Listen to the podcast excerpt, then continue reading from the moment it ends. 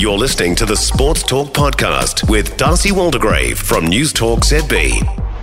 Finn Delany joining the program now as uh, the Breakers look to lift up from a, an un, underwhelming start. Um, Finn, that's a, a fair enough thing to say. Do you feel like you're you're picking it up now and you're back on your way up?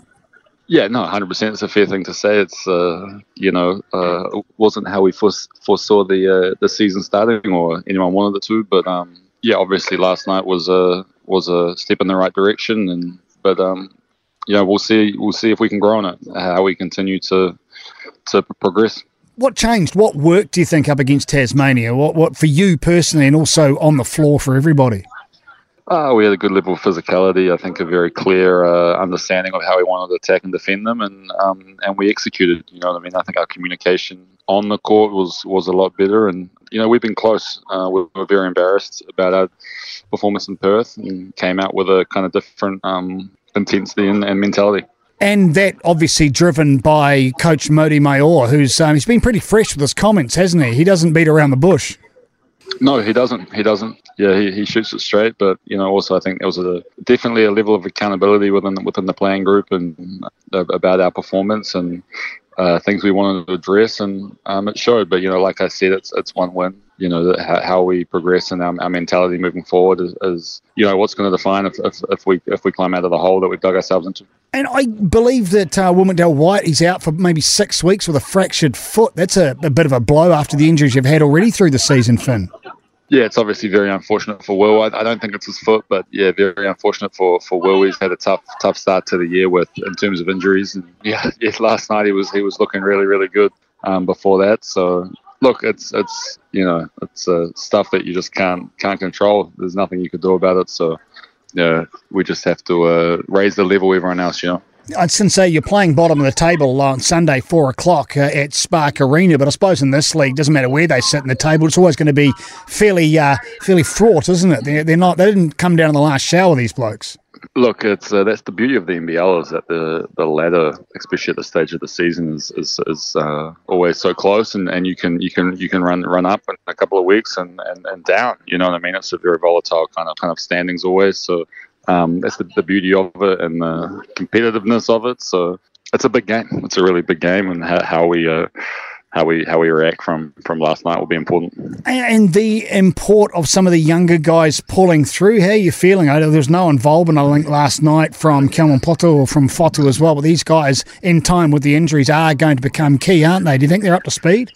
One hundred percent, but it's it's everyone. It's everyone. You know, in basketball, often people ask about the individual and or whoever's just scored the most points, but you know, it's a it's a it's a machine of, of, of screening and passing and, and moving and, and everything like that. So everyone and everyone in their job and, and excelling and, in, in, their role is extremely important. And guys that haven't played um, a lot of a huge a huge keys. You know, um, I thought Dane and, and Cam had had really good minutes really good minutes like last night after after sitting for, for a long time. And um, you know we believe in everyone, um, especially those guys even further down. So everyone's up to speed. Everyone's kind of just hungry and, and, and ready to go. Finn Delany, you mentioned Cam Gliddon. I mean, having a guy like that with that wise old head, it must be epic. And I suppose when you look at wide, wise old heads, you'd be one of them. Thomas Abercrombie as well. How much of this are you carrying? You said it as a, a team effort, but some of you guys have been around a while. You must you must feel that a wee bit.